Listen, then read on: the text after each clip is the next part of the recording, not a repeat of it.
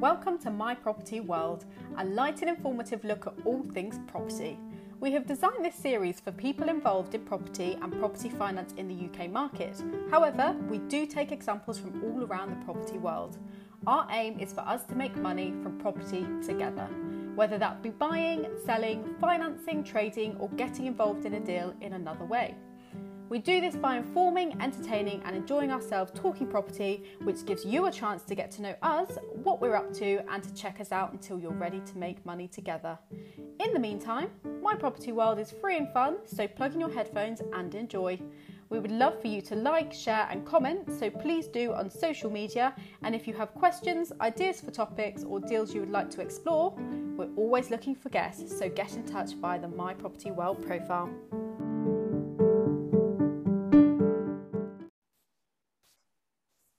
Hello and welcome to Christine Genoway.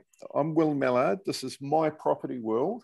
Uh, and Christine is a chartered surveyor, has a, uh, a vast background in the, the, property industry, well respected as a, a speaker and presenter, um, both in um, professional circles and investment circles.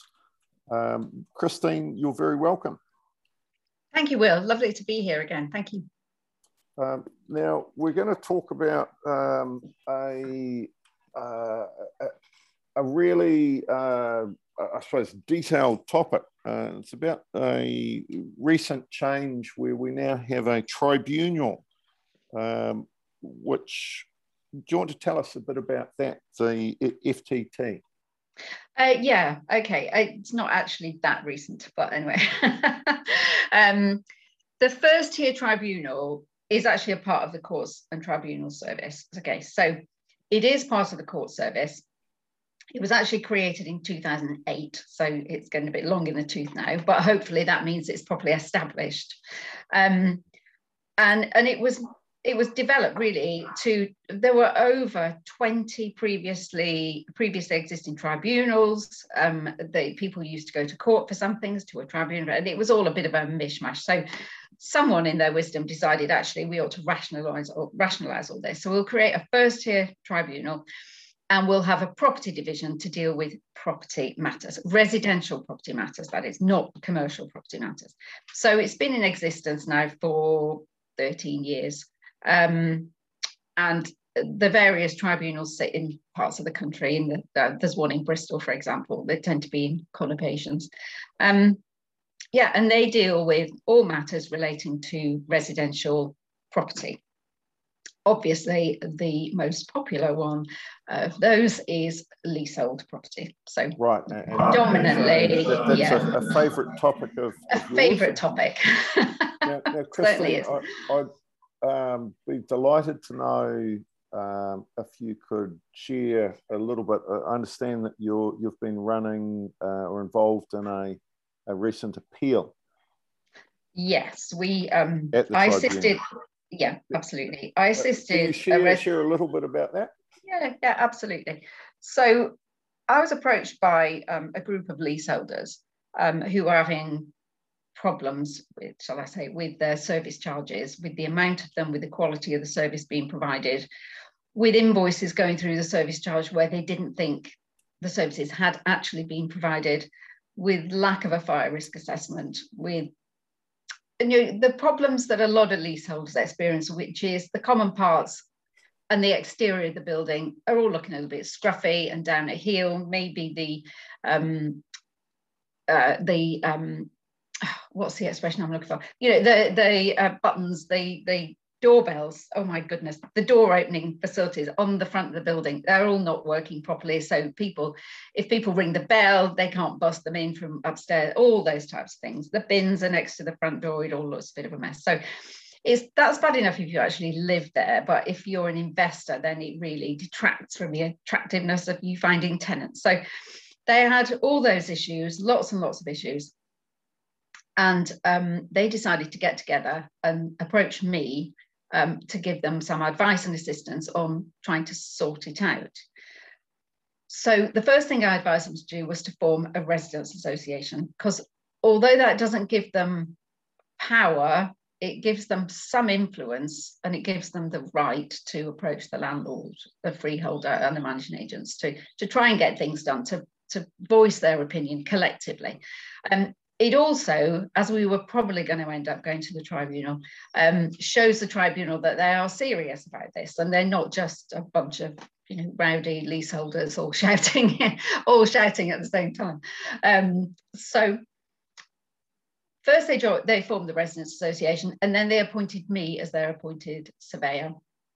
That gives them certain rights to um, demand information from the freeholders um, they appointed me to do what's called a management audit, which the freeholders just completely blanked. That's a long story, but we we ended up um, we the residents association um, submitted a claim in the first tier tribunal. Now the the forms that you fill in um, ask you to specify which two service charge years you're you're you know challenging, but they do give the option to go back six years so indeed, we went back six years. And um, then the work started um, because it's actually quite a task. First of all, to gather all the information. So the original application was we're not happy with the service charge. We believe we've been overcharged. We believe this, we believe that. Services not provided, etc., etc. Um, and then once the process starts, the first thing that happens is you end up going to mediation.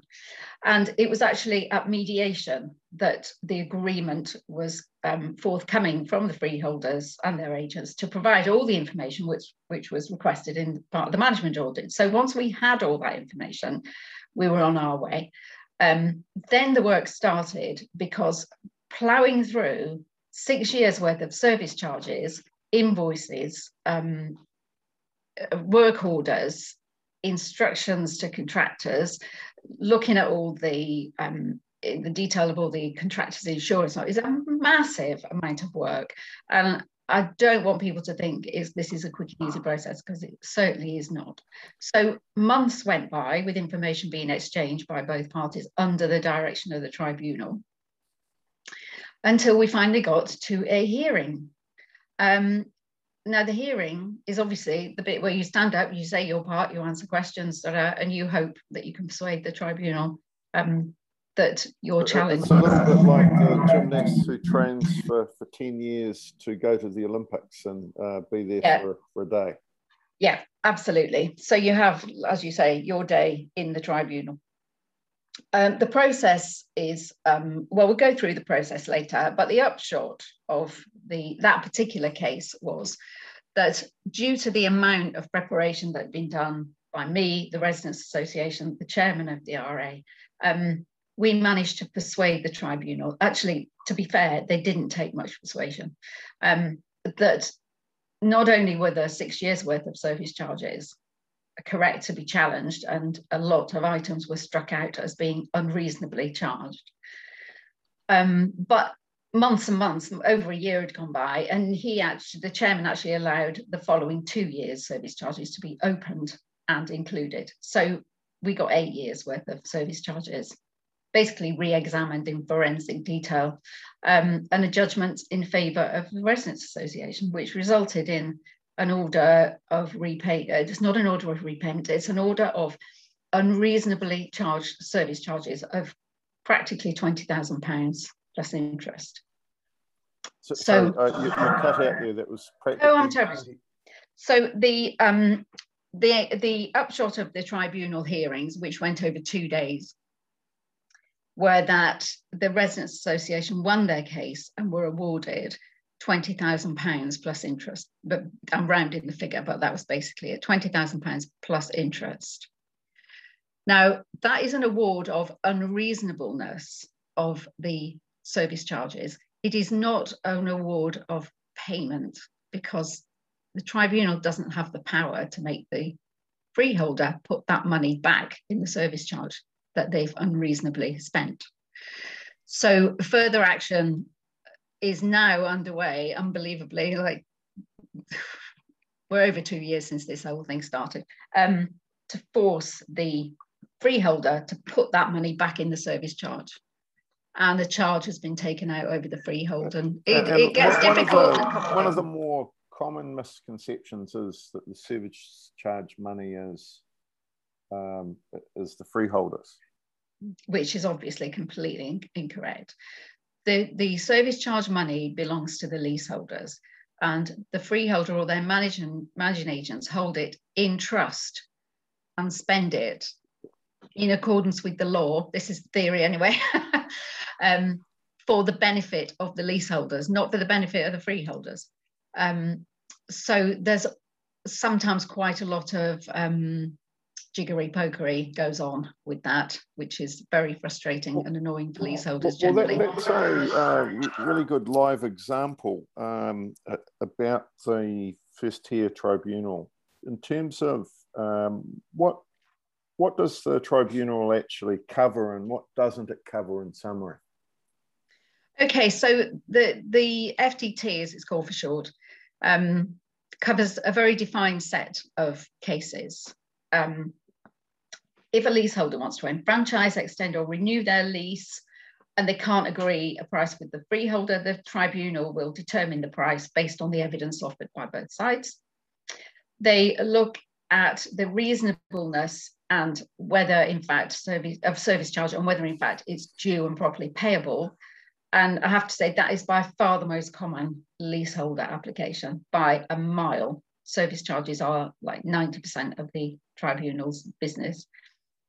They deal with disputes over the landlord's choice of building insurer.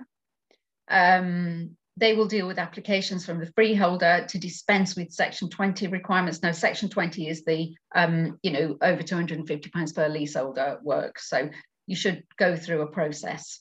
Um, that's a whole subject on itself. But basically, if expensive works or running um, annual annual contracts, which are over a certain amount, um, a Section 20 consultation is supposed to take place with the leaseholder. So they have their chance to enter, you know, engage with the process. If, but the freeholder can apply to the tribunal to dispense with that. Um, they deal with whether any administration charges applied by the freeholder are reasonable and payable. They deal with disputes about the right to manage, they deal with, um, you can ask them to appoint a manager or receiver if you can prove the landlord's at fault. They deal with applications for variations of leases, determining rent charges. If there's an estate management scheme in place, that's a, a oddity. And they deal with disputes. If a freeholder has sold the freehold, they're supposed to give the right of first refusal to the leaseholders and if the land, if the freeholder hasn't done that, they deal with the disputes and they can actually unpick a freehold sale, declare it null and void and transfer the freehold to the uh, leaseholder. So um, they deal with all those issues. But the one important thing they don't deal with, and I, um, this was one of the first things I said to um, the Residents Association, is they don't deal with any service charge disputes if the leaseholders have agreed to or admitted that the service charge is, reasonable or whatever. Um, just paying it doesn't constitute agreement. So I, the first thing I did was uh, they said, well, we're just not going to pay our service charge. And I said, well, you can't really do that because I've looked at your lease. Service charge is reserved as rent, um, which is a very specific legal thing. And you, it's dangerous not to pay it, but you must pay it without prejudice and always pay it without prejudice. So what you're saying is, I'm paying it, but I don't think it's right, effectively. And that reserves your position with the tribunal. Um, sometimes the tribunal take cases from the county court because people have gone through the county court process and the county court has gone, well, this is this is for the tribunal, and they just hand it over to the tribunal. So it's effectively referred through by. It referred from the county court, yeah. Um, Now, if you go through the county court process, it's very formal. So you've already done a full trial bundle and all your witness statements. That so in those instances, the tribunal may just say, look, we've got all the evidence we need here. We're just going to do it with the paper. We don't need to see anybody. But generally, if you apply direct, there's a hearing, you turn up in per person in front of the tribunal and they ask you questions, and the other side asks you questions, you ask the other side questions. The, the tribunal chairman asks very detailed, and the other members and pertinent questions. There's always the tribunal chairman is normally a lawyer, and then he'll have um, usually a surveyor, uh, very experienced, and then one other person there. You know, the three of them. And so there's there's a um, obviously a uh, the bulk of the work is in the preparation, but you turn up. What what's the process on the day? The process um, on the day is that it's obviously you've prepared all your paperwork, you've given notice, the tribunal have issued. Is it in papers. a courtroom type? Uh, well, not, you, not a, they don't like. like yeah, they don't like to use a courtroom actually. But the one, the last one that I did was in Bristol, and they do use the courtroom only because it's free for them. so they don't have to hire anywhere.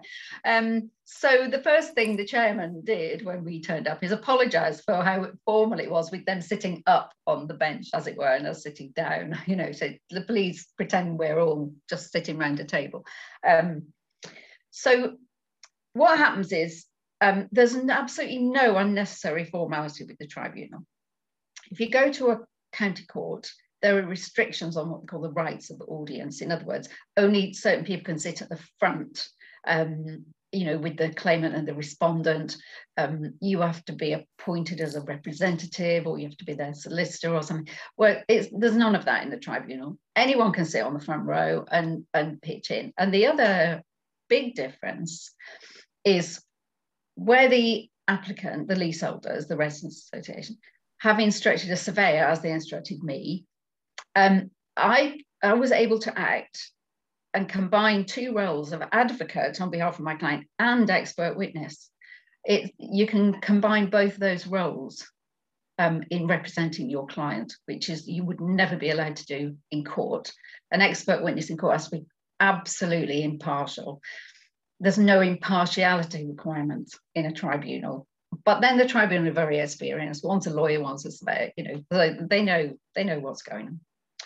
Um, they, the tribunal will want, if they possibly can, to inspect the property, which is at the centre of the dispute, and it's usually blocks of flats. And so they see with their own eyes the problems that the leaseholders are raising, like, you know, nobody ever empties the bins, homeless people come sleep on our doorstep, you know, the outside never the gets painted. Exactly. You know, this isn't working, that isn't working, blah, blah, blah. Um, they don't have any power to hear evidence on oath. They don't take um, evidence on oath, and there are no formal rules of evidence. Um, but nevertheless, it, they do follow a process which involves each party having the opportunity to outline their case and the tribunal asking relevant questions and whether they have the documents they need to support. So although you're not in court, you do have to fully prepare the equivalent of a trial bundle. And I would always say to people, if there's anything, a side issue anywhere that you, it's not really relevant to this, but you know, don't leave it out. Don't leave it out put it in the bundle, print off the emails and the documents, put it in the bundle just in case, because the um, the case that we did, the freeholder midway through presenting their side of the story started to say, oh, and um, of course, uh, the leaseholder of the top flat um, put a Velux window in the roof without permission and caused lots of problems with the roof leak. Da, da. Well, that was a complete side issue, which has nothing to do with the application. But we got all the documents in the bundle, and actually they had given consent, and actually it was their fault that the roof wasn't fixed because they were notified and nothing happened for months on end. So they tried in midway to get a Section 20 dispensation on the cost of those works, um, and failed, obviously, because we'd got the documents with us, and if we hadn't, the tribunal wouldn't have been able to take any account of our side and would have just taken their side effectively. So that was always take everything with you, even if you think you don't need it. Obviously, the other side have a copy of the trial bundle. Um, and they will go through it with a fine tooth comb to see if they think you've missed anything out that they can then hone in on at the hearing and try and you know chip away at your case. That's that's generally how they do it after the, it's usually just a day, we spent two days. because on our side, there was me and the chairman of the Residents Association.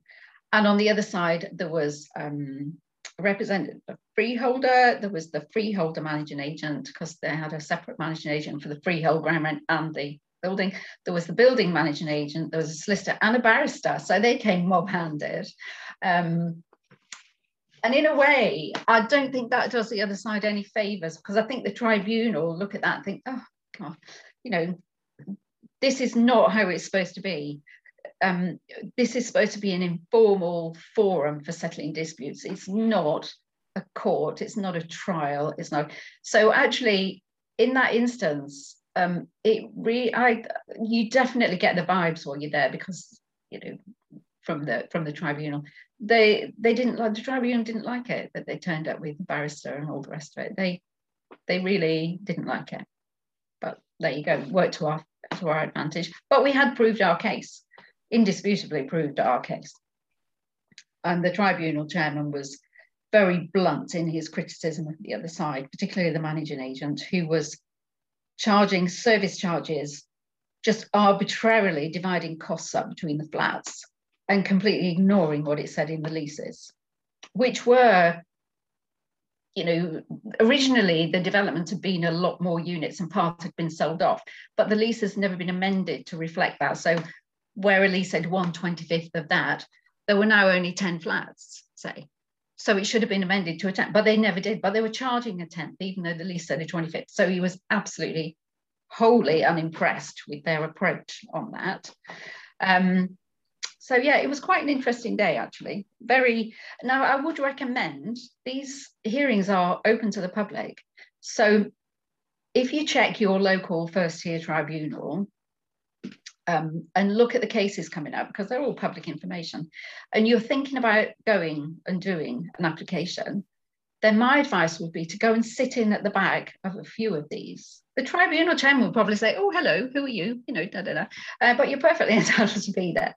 Um, go and sit at the back and just listen to everything that's going on and how it's all done and the questions they're asking and you know how the in the relative informality of it because I think it'd be quite an eye opener. Um, and it's a very good guide to how to present your case if you decide you want to go to the tribunal. Um, as I say, it's much less formal, um, but you still need a very, very structured argument and a very focused preparation.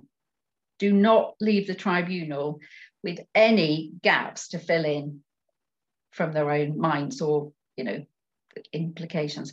You give them the evidence, all the evidence, every bit of information they need and if you have someone with you, like a surveyor or an accountant, if you've done an audit of the service charge accounts and discovered huge holes, make sure their reports go into the tribunal at least a week before the hearing date. So they've got a chance to properly read them. Because I don't know if anyone's actually um, done a claim in the county court. I'm sure many people have. But you often find with a county court claim that the judge who's sitting that day um, you're due in at 10.30 he picks up the file at 20 past 10 and tries to read it. So the evidence has got to be succinct and to the point but it's got to all be in there so that you make it absolutely crystal clear to them. A good example okay. One of my clients was an ex-policewoman very nice woman. But i asked her to draft a witness statement um, to put in a in a bundle um, about exactly what had happened. Well, I received this witness statement, the draft of it. She said, This is just the first draft, just the first part. There's more to follow. Well, it was about 15 pages of A4, closely typed. And I phoned her and I said, Look, I'm not, don't take this as criticism because I know you used to be in the police, you're used to having to do very detailed reports and present in court now. But what I need is two sides of A4 bullet points, no more than two sentences per bullet point.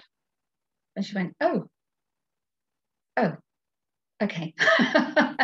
and that's what we ended up with. And of course, that's easy for the tribunal to scan and absorb. They would never have absorbed what could have turned out to be 30 pages of closely typed A4. Uh, there's, there's just not a hope, not a hope. And if you do it that way, you end up with the tribunal trying to scrabble through the bundle and trying to understand this and how it relates to page three relates to the document on page 76. And the, the level of your documentation and the quality, as well as the depth that it goes into, um, how that's presented, uh, firstly gathered and then how it's actually presented must have a uh, like a big bearing. Absolutely crucial. You want to make it easy for the tribunal to understand your case. And the easier it is for them to understand, the more likely they are to believe that it's true. And that's the general principle with anything, isn't it? Not, not just the tribunal.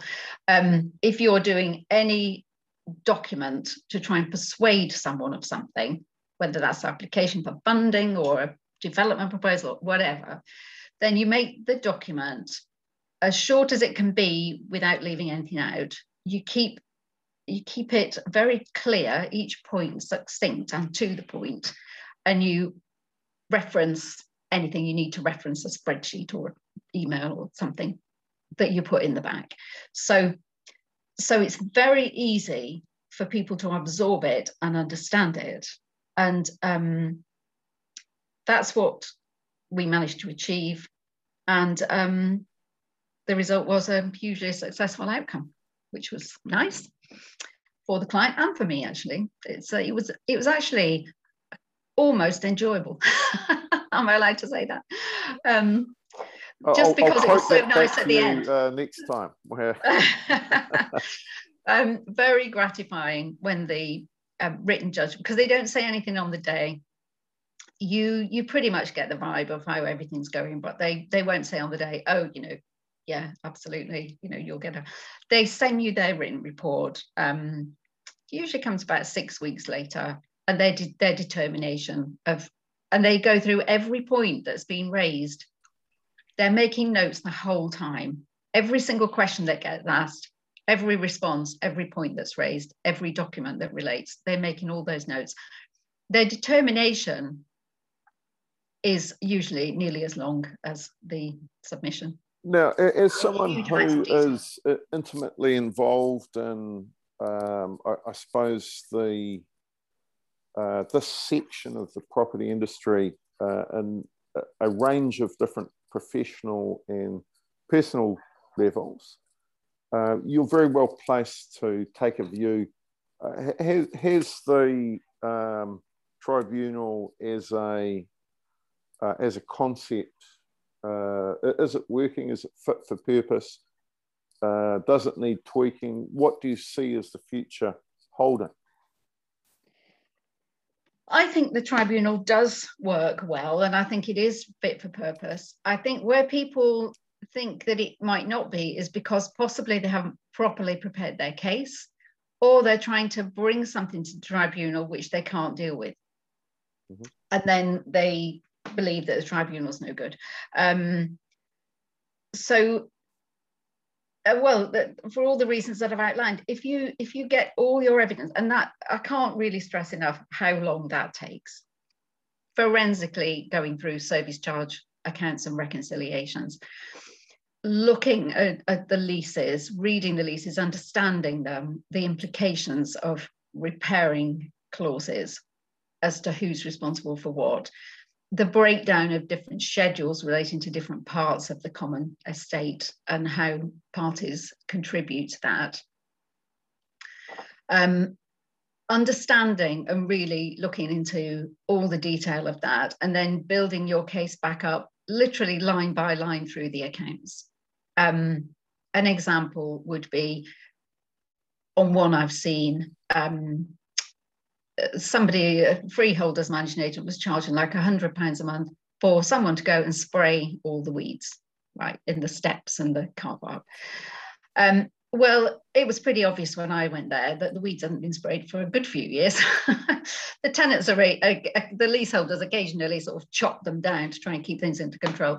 But of course, when the tribunal went there, they saw it with their own eyes and there's nothing quite like seeing something you can look at photos you can read stuff but if you actually go there and look at it with your own eyes and the freeholder saying we we've got a contractor every month they come and spray the weed da, da, da. and the leaseholder just goes look at our lovely jungle of weeds. The um, the tribunal go. They might well, want to put some weed killer in uh, with the yeah, water the when spray, they're spraying. Instead of just instead of uh, plant food, exactly. Um, obviously, the weeds are not being sprayed. We can see that with our own eyes. Another example. Um, the the um, the leaseholders, the responsibility for um, repairing and and replacing the timber. Um, this is a Georgian building, which you know expensive anyway to maintain. Um, the, it was the leaseholder's responsibility to repair and replace, if necessary, the timber sashes, sliding sash windows. But it was the freeholder's responsibility to paint them every three years under the service charge. Okay. They hadn't been painted in over 20 years. So basically, there wasn't really much paint left on them and they'd started to rot etc., etc. Um, so the freeholder sent some photographs in of just one of the flats in this block who'd replaced their Georgian sashes with UPVC windows, which without planning, but let's not even go there, um, and said, there's nothing wrong with the windows. Look at this lovely photo of the windows. Um, and when the tribunal actually went there, they said, but what about all these other windows that are all falling apart and, are, and have got buddleia grown out of the window frames, you know, and all this sort of thing. Um, and the, the freeholder, I don't think they actually expected the tribunal to inspect. They the the faces when the tribunal said first thing we're going to do we're going to go to the property because it, it was very close by so it was easy and the freeholder's face dropped a mile because they thought the game's up now literally the game is up so I can't remember how we started this point, and sorry, I've probably waffled completely off the point. But I do, yeah, tribunal, is it relevant? I think it is because the informality of it gives the tribunal a lot more scope to act. They're not really acting as an arbitrator as such. They're not just looking at the paper and saying, well, you know, you say X, but you haven't produced any evidence, therefore I can't take any account of it. They're going to look at the property, they're seeing it with their own eyes, they're asking pertinent questions to really dig out the detail. Um, so they, the informality of it is actually an advantage, I think. That's my personal view. Other people may disagree, obviously. Um, they'd be wrong, but there you go. I think it works really well. And I, I don't think uh, 10 years ago, 15 years ago, maybe when it was, um, maybe even after it was formed in 2008, there was a general perception that it was very much in favour of the freeholders. And they the tribunal thinks leaseholders are just a pain and you know all these spurious claims and i'm not sure that was ever really true but that was the perception. But now certainly the perception is that if the leaseholders take you as the freeholder in front of a tribunal, the chances are you're you're going to get you know, trounced. Yeah, um, because really, they seem to be. They, a, they, it's a sorry. really interesting thing at the other end of um, the development process as well, like how uh, developers um, should be looking at setting up tenures uh, and the different tiers of um, uh, how how buildings will be maintained and serviced, and, um, and it's obviously quite relevant at the moment in the news. But um, yeah. because their development processes quite often take a, a, number of years to work through, how people value that in advance, I think, is um, a, a, very good uh, topic for another podcast. But yeah, absolutely, Christine, I'm, I'm very conscious of your time. Your um, your very valuable time. Uh, your your contribution is is um, is is welcomed, and and we'll we'll get you back on again um, in short order as soon as you're you're available. But um, well done, and Christine, if someone's interested in finding out a little bit more. Um, what, what's your website? What's the best way that they could uh, look you up and um, get in touch? Okay, well, the easiest way is uh, www. Do you even have to say that these days? I don't think you do. It's just christinejanaway.com.co.uk. I nearly said it again. It's not .com, it's .co.uk. christinejanaway.co.uk. Brilliant. And how do you spell uh, Janaway? J A N, N for Norman, A W A Y. and Christine with an E. So christinejanaway.co.uk. Yeah, yeah yeah right. the old that, that's fantastic. Um, I'm Will Mallard. Thanks, Will. Christine Janaway, um, chartered surveyor. You're most welcome. Thank you. Um, You're, you are too. Again on soon. Thank you. Cool. Thanks, Will. Welcome to My Property World, a light and informative look at all things property. We have designed this series for people involved in property and property finance in the UK market. However, we do take examples from all around the property world. Our aim is for us to make money from property together, whether that be buying, selling, financing, trading, or getting involved in a deal in another way. We do this by informing, entertaining, and enjoying ourselves talking property, which gives you a chance to get to know us, what we're up to, and to check us out until you're ready to make money together. In the meantime, My Property World is free and fun, so plug in your headphones and enjoy. We would love for you to like, share, and comment, so please do on social media. And if you have questions, ideas for topics, or deals you would like to explore, we're always looking for guests, so get in touch via the My Property World profile.